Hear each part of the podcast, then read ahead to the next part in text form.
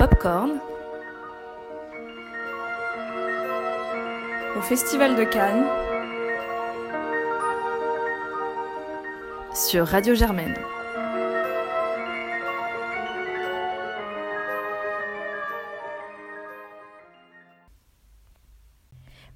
Tous, on espère que vous allez bien. Aujourd'hui, on se retrouve pour le premier partage ton popcorn du 72e Festival de Cannes. Euh, Alice et moi avons rencontré Aude-Léa Rapin et Jonathan Cousigné, la réalisatrice et l'acteur du film Les héros ne meurent jamais, sélectionné à la semaine de la critique et produit par Sylvie Piala. Dans ce film, on va suivre euh, trois jeunes amis qui croient que l'un d'entre eux, Joachim, est la réincarnation d'un soldat bosniaque. Et donc ensemble, ils vont partir à Sarajevo pour essayer de découvrir euh, ce passé. Donc c'est un peu une histoire euh, de folie, de voyage initiatique, d'esprit, et ça retrace aussi l'histoire du génocide de Bosnie. Nous sommes donc très contentes de vous présenter cette interview. On espère que ça va vous plaire. Belle écoute je kiffe trop le zoom avec chaussettes. Euh, bah, ah, on a tous commencé avec le zoom avec chaussettes. et moi, je mettais un truc encore plus. J'avais vissé un manche de balai. Oui. Pour pouvoir percher avec le zoom à chaussettes. Bonjour à tous, on est ici avec, euh, on est avec Jeanne euh, à la plage Nespresso pour rencontrer euh, Audeléa Rapin, réalisatrice de son premier long métrage sélectionné à la, semaine de la critique. Et nous sommes aussi avec Jonathan Cousigné qui est l'acteur principal de ce premier film qui s'appelle Les héros ne meurent jamais et dont on vous a déjà parlé avec Jeanne dans le carnet canois numéro 2 et euh, voilà qu'on a beaucoup, euh, beaucoup aimé, euh, qui est un, film qui est plein de liberté principalement et avec une histoire très originale. Et on va commencer tout de suite avec nos questions. Enfin, la première question qu'on avait envie de vous poser, enfin, d'abord à toi, Audeléa, c'est bah, euh, on a vu que tu viens du documentaire, que tu as fait la Fémis, que tu as fait euh, deux courts-métrages. Donc comment euh, comment t'es arrivé au cinéma et quel est un peu ton parcours? Qu'est-ce qui t'a mené à faire jusqu'à ce premier film? Pourquoi le cinéma En fait, je suis arrivée assez tard au cinéma, ça doit faire 5 ou 6 ans seulement. j'ai 34 ans et j'ai eu une première partie de vie entre l'âge de 18 ans et l'âge de 28, on va dire. À mi-chemin entre, je, je faisais de la photo, je faisais de la vidéo, je faisais des documentaires effectivement. Et ma vie était partitionnée comme ça entre Paris et Sarajevo. Et je pense que ces dix années comme ça à contempler la vie des autres m'ont amené progressivement à avoir envie de raconter mes, propres histoires. Et du coup, quand j'ai décidé vraiment de, me lancer, voilà, j'avais emmagasiné comme ça assez d'envie euh, euh, et, peut-être aussi un peu de plus de confiance. Euh, j'ai effectivement passé les concours de l'atelier scénario de la FEMIS, qui est donc pas le, cursus premier, c'est une formation sur un an et demi, euh, qui est vraiment une formation dédiée à l'écriture d'un long métrage. Et donc voilà, j'ai fait ça et euh, je, crois que ça m'a confirmé dans l'idée que j'avais, voilà, c'était le moment de, passer à la fiction. Et, comme ça, on a enchaîné avec Jonathan. on a fait trois courts métrages en fait sur trois ans. Et de cours en cours, comme ça, on s'est ce monde s'est ouvert pour nous. Euh, les cours ont été très bien accueillis. On a, on a pu euh, commencer à rêver euh, de passer au premier long. Et, voilà, les choses se sont faites assez naturellement. De film en film, on rencontre des gens. la rencontre avec Sylvie Piala, la productrice du film, qui débouche comme ça sur une idée de film effectivement libre, sur un geste très rapide dans le temps. C'est un film qui s'est écrit, produit, tourné, monté sur une année. Et euh, voilà, voilà ce que je peux en dire du parcours cinéma. Ok, donc du coup, ce qu'on voulait aussi poser, c'était la question de votre rencontre et de toi aussi, donc euh, ton parcours euh, avant ce film. Donc on voit que vous suivez depuis longtemps, enfin même dans la présentation du film, tu as présenté Jonathan comme quelqu'un de proche, etc. Donc quelle est votre relation, quel est toi ton parcours, comment vous êtes rencontrés jusqu'à travailler ensemble sur ces cours à ce film? Bah, On s'est rendu compte avec Aude il y a trois jours que ça faisait 20 ans qu'on se connaissait. Euh, on s'est rencontrés euh, au lycée. Ça nous a bien fait flipper. ça nous a bien fait flipper.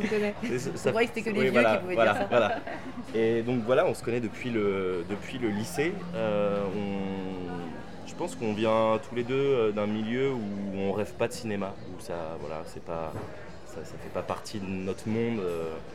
et on, a, on est tous les deux partis un peu chacun de notre côté dans nos vies. Moi, je suis parti faire une école de théâtre qui s'appelle la Comédie de Saint-Étienne. Euh, qui est sur trois ans. Et, ensuite, j'ai fait beaucoup de théâtre pendant, pendant une dizaine d'années avant de retrouver Aude à Paris. Et on s'est retrouvés, la première fois qu'on s'est retrouvés, c'est. Je t'ai aidé à faire un documentaire sur les sans-papiers. Je prenais le son, voilà. J'aidais Aude pour. Et me- le but, Et en on fait. se prenait des CRS Voilà. aussi. On prenait voilà. le son et les CRS. On prenait ça, le notre- son, le gaz lacrymogène et les CRS, voilà. Et, euh, et ensuite, on a commencé à. Voilà, Aude m'a proposé un, un rôle dans un film qu'elle avait écrit. Euh, et j'ai trouvé l'expérience, c'était ma première expérience de cinéma, et j'ai trouvé ça super. Et puis euh, voilà, on a fait ça avec très peu d'argent, donc on était très très libre. Euh, on pouvait faire ce qu'on voulait, donc il y avait un ton assez. Enfin, une façon de faire assez joyeuse. Et ça, moi, ça m'a un peu réconcilié avec euh, l'idée du cinéma. euh, tel que je l'avais un peu en tête, c'est-à-dire quelque chose d'assez froid, d'assez mécanique par rapport au théâtre où il y a vraiment un esprit d'équipe, de groupe.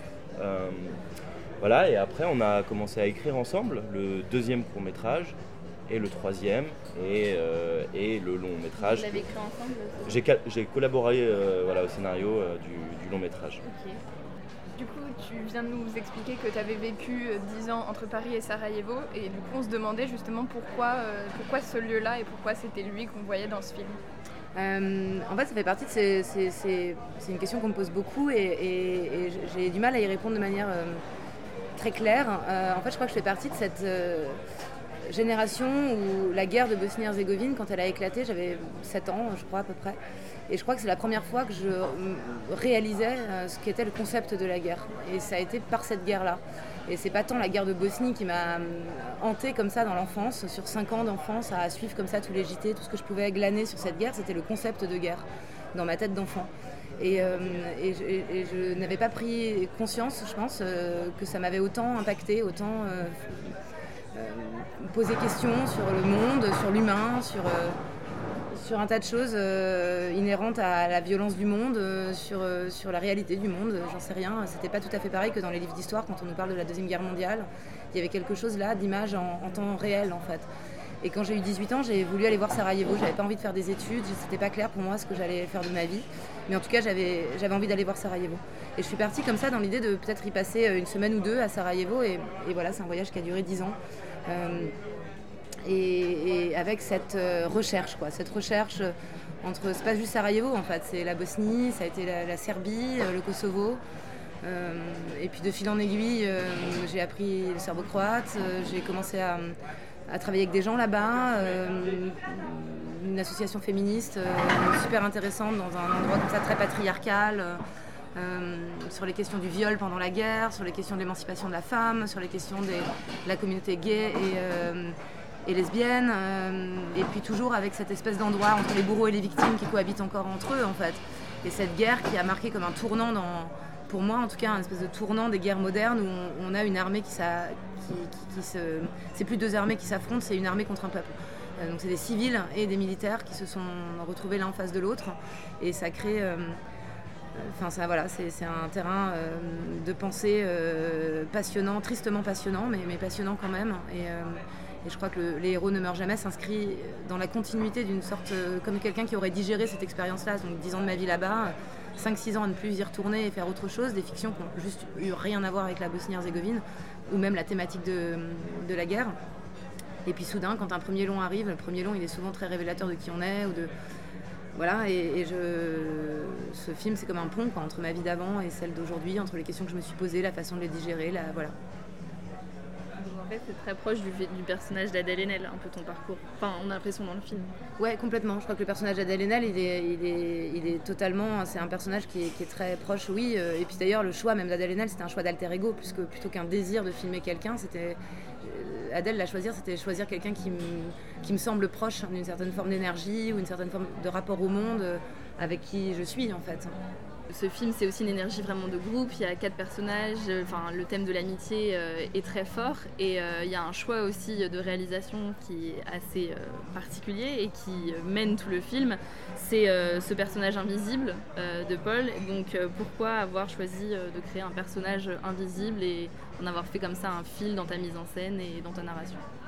C'est marrant d'en parler comme un personnage invisible parce que je crois surtout que c'est un film qui donne euh, à la caméra le rôle d'un personnage. Et donc au contraire, j'ai l'impression moi que ça, rend, la caméra très visible. Euh, en l'occurrence, euh, il y avait l'idée, je crois, pour être libre dans ce film, pour pouvoir, surtout libre, ça ne veut pas dire forcément grand-chose, mais, mais, mais si, en tout cas, si, ça veut dire plein de choses, mais si je dois définir cette liberté qui est la nôtre, c'était de se dire que le scénario n'était qu'une boussole, un cap et pas une sacralisation de, de, dialogue, de, des péripéties et tout. Et du coup, le, fait de choisir de faire un film dans le film, de voir des personnages en train d'animer leur propre récit à l'intérieur du, film, nous rendait beaucoup plus libres que si j'avais du tout décidé d'en haut, euh, qui aurait été beaucoup plus dur de, réinventer l'histoire au fur et à mesure. Là, on travaillait en collectif, et euh, effectivement, il y a ce quatrième personnage qui est à la fois ma caméra, à la fois la caméra d'Adèle dans le film, et qui se confondent et qui nous ont permis d'avoir une, forme euh, super intéressante, super intéressante et super contraignante. C'est-à-dire que Paul, euh, étant un personnage du film, ne pouvait pas être à deux endroits à la fois. Donc par exemple, c'est un film où il n'y a pas de chant contre chant. C'est un film de plan séquence. C'est un film où on est très près des personnages parce qu'on a du mal à imaginer que Paul serait avec eux et on les entendrait parler s'il était à 30 mètres de ses, de ses amis.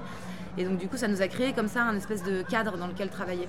Un cadre à la fois super chouette et super contraignant. Donc la liberté, moi je l'ai je trouve ça cool que vous trouviez que c'est un film libre, mais sur le, sur le tournage même, je me disais souvent qu'on s'était mis sacrément des balles dans le pied pour la liberté. mais, mais, mais, mais, mais, mais, oui, voilà, c'est l'histoire d'une équipe de film. Donc il y a quelqu'un qui filme, il y a quelqu'un qui prend le son, il y a une réalisatrice et il y a un personnage documentaire quasiment, donc un, personnage que joue Jonathan. Et, et, on s'est tenu à cette ligne, voilà. On s'est tenu à cette ligne jusqu'au moment où le film se fait happer par la fiction, c'est-à-dire au moment où les personnages n'ont plus besoin de faire avancer l'histoire en créant leur propre récit. Euh, c'est la fiction qui vient les aider, c'est la seule fois du film où la fiction vient les aider, c'est que tout d'un coup on frappe à une porte et il se passe quelque chose. Voilà. On vous a aussi euh, entendu parler euh, lors de la projection d'une dynamique de groupe très réduite puisque vous nous avez parlé d'un tournage à 12 personnes. Moi je voulais savoir comment c'est un tournage avec si peu de monde, quels sont les échanges les uns entre les autres. J'ai plus l'impression que c'était comme un, un, voyage un peu initiatique aussi par rapport au sujet que vous abordez donc un voyage d'amis. Euh, qu'est-ce que toi, ça a été ton expérience de tournage Mais Déjà, le, fait qu'on soit aussi peu, c'est une question de budget, parce qu'on n'avait pas l'argent pour avoir plus de personnes.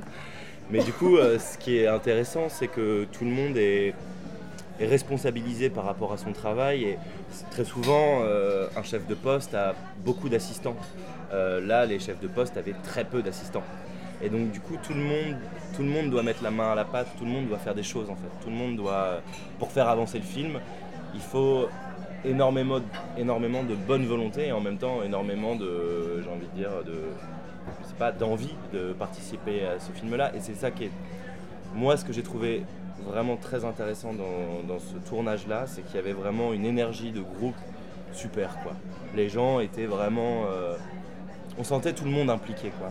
Euh, personne n'était laissé de côté. Je sais pas, est-ce que toi. Euh, non, mais je crois qu'il y a aussi un truc de cohérence d'ensemble. Quand on fait un film comme celui-ci, c'est génial que l'équipe ressemble au film. C'est-à-dire qu'il y a quelque chose de. Et que l'aventure même ressemble. Euh, l'en dehors ressemble à l'en dedans, quoi. Il y a quelque chose de.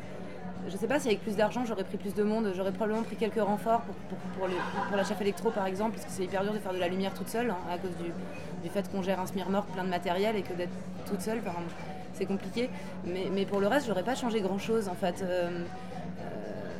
je, je, je, crois fort à la cohérence d'ensemble. En fait, je pense pas qu'on fait un film comme celui-ci euh, en, étant super, euh, super ailleurs en termes de, de, de, production. En fait, je crois que un film, il est toujours cohérent avec sa production et je, je crois que c'est très important de garder ça en tête. Je crois que c'est c'est pas assez d'argent tue, euh, tu, plein de films et plein de propositions de films et peut tuer un réal, mais trop d'argent peut aussi faire le, cheminement inverse. Et c'est surtout après euh, comment on répartit l'argent. Et là, c'est un, travail qui se fait main dans la main avec des producteurs. Et comment on fait pour avoir une équipe réduite C'est qu'un producteur accepte de faire confiance à, à, une équipe pour partir à si peu. Et ça, c'est la chance que j'ai eue avec Sylvie Piala. Et peut-être que j'aurais pas eu cette chance-là avec d'autres producteurs qui auraient eu peur, qui auraient eu moins de bouteilles. Euh, Sylvie, ça lui a pas fait peur de me laisser partir avec si peu de monde. Parce que quand on dit 12 personnes, c'est comédiens inclus, donc ça fait. Euh, en vrai, on est neuf quoi, dans l'équipe technique. et il y a l'équipe bosniaque qui nous appuie derrière sur des rôles techniques dans ce film, c'est-à-dire bloquer des rues, euh, organiser une régie. mais c'est pas des gens qui étaient au plateau en fait. Et puis on avait, vous avez pu voir dans le film, j'ai eu la chance de travailler avec des comédiens qui, acceptent l'idée qu'il n'y ait pas de maquillage, pas de coiffure, pas de costumière. Oh, il y a une autogestion comme ça très forte mais qui rendait l'expérience, euh, effectivement, on a traversé ce pays, on a, traversé euh, beaucoup de choses que le film traverse.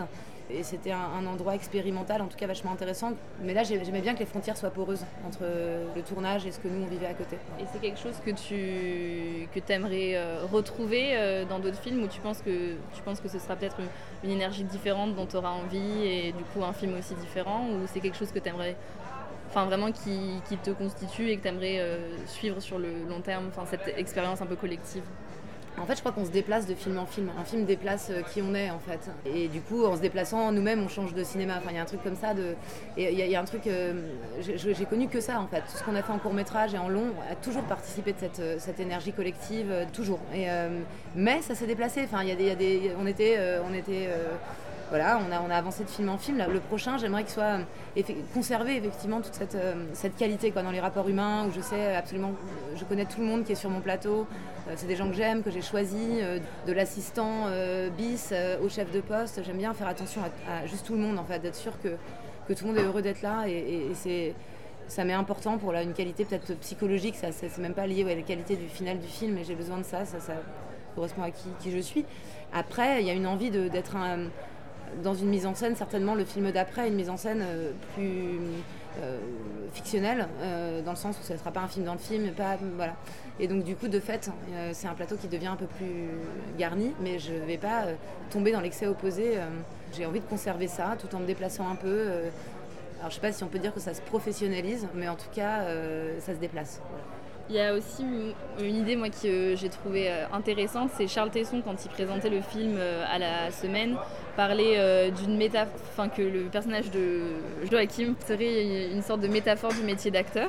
Et je voulais savoir ce que vous en pensez tous les deux. Est-ce que vous, vous l'avez ressenti comme ça euh, à la lecture? Est-ce que c'est une idée avec laquelle vous avez fait le film ou est-ce que c'est quelque chose que, dont vous vous rendez compte maintenant? Et voilà, enfin, quel est votre rapport à cette, analyse? Bah, Au tout début de l'écriture, c'était clairement affirmé en fait que, que Joachim était un, un, comédien. Et en fait, on s'est dit, bon, déjà le film dans le film, plus un comédien, ça faisait beaucoup en fait. Et ça s'est effacé au fur et à mesure, mais au final, l'essence même de l'idée est, dans le film. C'est pas un comédien, mais il joue la comédie. Voilà, c'est ça. C'est ça. Mais, mais, mais, je crois que c'est même au-delà de du personnage de Jonathan, je crois que je, joué par Jonathan, il y a, euh, c'est un film qui, en tout cas, euh, enfin, c'est une croyance très forte en la, en la, au cinéma en fait. C'est un, film qui commence comme un documentaire, comme quelque chose qui aurait pu être pris sur le vif. Euh, et puis au, fur et à mesure, j'ai l'impression même ça presque ça raconte mon parcours, quelqu'un qui part en filmant les choses elle-même. D'ailleurs, c'est la réalisatrice, c'est Adèle qui est derrière la caméra au début du film. Et puis peu à peu, euh, on va vers la fiction et toute la dernière partie du film, c'est presque une, ça y est, quoi, on, est, on, peut lâcher le documentaire, on peut lâcher la vraie vie, on a le droit de se raconter ses histoires. Et d'ailleurs, c'est une phrase que, qui, moi, est peut-être la phrase qui est, que je trouve la plus symbolique de toute cette aventure. C'est quand Adèle dit dans le film, à un moment donné, c'est bien de se raconter des histoires, c'est toujours mieux que la vie il y a quelque chose de, auquel je crois dans cette phrase. Voilà. Et donc c'est la métaphore à la fois de son personnage, dont on ne saura jamais dans cette histoire s'il a inventé ou pas le point de départ, mais, mais ça va nous tenir comme ça tout le long, et, et peu importe à la fin, c'est la fiction qui gagne en fait, peu importe quelle est-elle la vérité. Voilà. Enfin, je crois que c'est ça la fiction, c'est qu'on s'en fout de la vérité. La vérité n'est pas un précepte à, à rien d'autre en fait. On n'a pas de morale ou de loyauté à avoir envers la vérité quand on fait de la fiction. Moi j'aurais bien aimé savoir euh, un souvenir un peu incongru du, tournage. Incongru bah, Moi j'en ai un en tête mais... Moi j'en ai un petit aussi. Vas-y. La première fois que je suis arrivé dans, le, dans notre logement avec les filles, euh, avec les comédiennes, euh, c'est incongru mais en même temps c'est symptomatique de cette ville qui est Sarajevo. C'est c'est qu'elle porte encore les stigmates de la guerre euh, très profondément ancrés dans les façades des maisons. Et, des... et je me suis rendu compte que ma chambre, dans laquelle j'allais dormir pendant tout le tournage, euh, s'était pris un, obus en fait. Et il y avait euh, la, façade, la moitié de la façade qui avait été recimentée et tout ça. Là, je me suis dit, bon, bah, voilà, c'est. Ça va être ma chambre. ça va être ma chambre. Il y a peut-être quelqu'un qui a, qui a, souffert dans cette chambre-là. Ça met tout de suite dans le bain, quoi. Voilà. On s'est retrouvé à Srebrenica euh, euh, la veille des enterrements. Euh, chaque année, on enterre les victimes qui sont retrouvées dans les charniers, identifiées. Et donc, cette année, étaient enterrées 35 personnes le 11 juillet. Et le 10 juillet, la veille, Le jour où on arrive là-bas, tous ensemble, c'était la demi-finale de la Coupe du Monde de foot et il y a la France qui jouait contre je sais plus quel pays, qu'on on, les a écrasés. C'est tout ce que je me souviens. Et on était là dans une espèce de cabane de fortune, un espèce de, bar enfin improvisé quoi, à 100 mètres de l'entrée du cimetière du génocide, avec plein de survivants des massacres d'il y, y, a 25 ans qui étaient là autour de nous et qui voulaient regarder le foot. Et on était là, nous, en train de regarder une demi-finale euh, comme ça sur un lieu où, parce qu'au-delà d'être à 100 mètres du cimetière du génocide, on était sur les lieux où le génocide a été commis, parmi des gens qui avaient survécu, puis on est là en train de regarder du foot. Et, euh, puis tout est normal, quoi. C'est la vie, il y a à la fois le passé et le présent, enfin tout se mélange un peu. Et euh, je trouvais ce moment euh, hyper particulier en fait. C'est incongru. Complètement particulier, voilà. C'était très étrange d'être là. Peut-être en conclusion, pour ne pas vous retenir trop longtemps, quels seraient vos conseils donc, aux personnes qui aspirent à voilà, se lancer dans le cinéma, être réalisateur, acteur voilà, qu'est-ce que, Quel est votre conseil maintenant que vous avez réussi cette première épreuve de faire un très beau premier film, bien sélectionné voilà. Franchement, moi j'ai un seul et unique conseil, quoi, c'est de, de se battre pour. Euh, c'est avec soi-même que ça se joue en fait, c'est de ne pas euh, d'y aller quoi, et de surtout ne euh, pas se sentir écrasé par le poids du cinéma, le poids de ce qui nous précède, le poids de, de ce qui joue aussi ici à Cannes par exemple. Enfin, c'est d'être super. je sais pas, c'est un peu dur, ouais, de pas se laisser écraser, c'est ça le plus dur. C'est le plus dur, c'est ouais, c'est ça moi, je suis assez d'accord avec Aude. Je, dirais surtout que c'est surtout se, faire confiance en fait. Se faire confiance et coûte que coûte, avancer et faire, faire ce dont on a envie, ce dont on rêve. Il y a 20 ans, quand on se connaissait avec Aude, qu'on était dans un lycée en Vendée euh, et qu'on parlait de cinéma, c'était très très loin de nous, mais on, voilà, on pouvait en rêver. Euh, et aujourd'hui, on y est. Voilà, c'est possible pour tout le monde. Bah, merci. beaucoup. Euh, merci. beaucoup. Le film Les héros ne meurent jamais de Audley Rimpin sortira en salle le 17 mai 2019. On vous invite vraiment à aller découvrir euh, ce premier film très intéressant, très libre, très beau et qu'on valide à 100%. Belle journée et à bientôt sur Popcorn.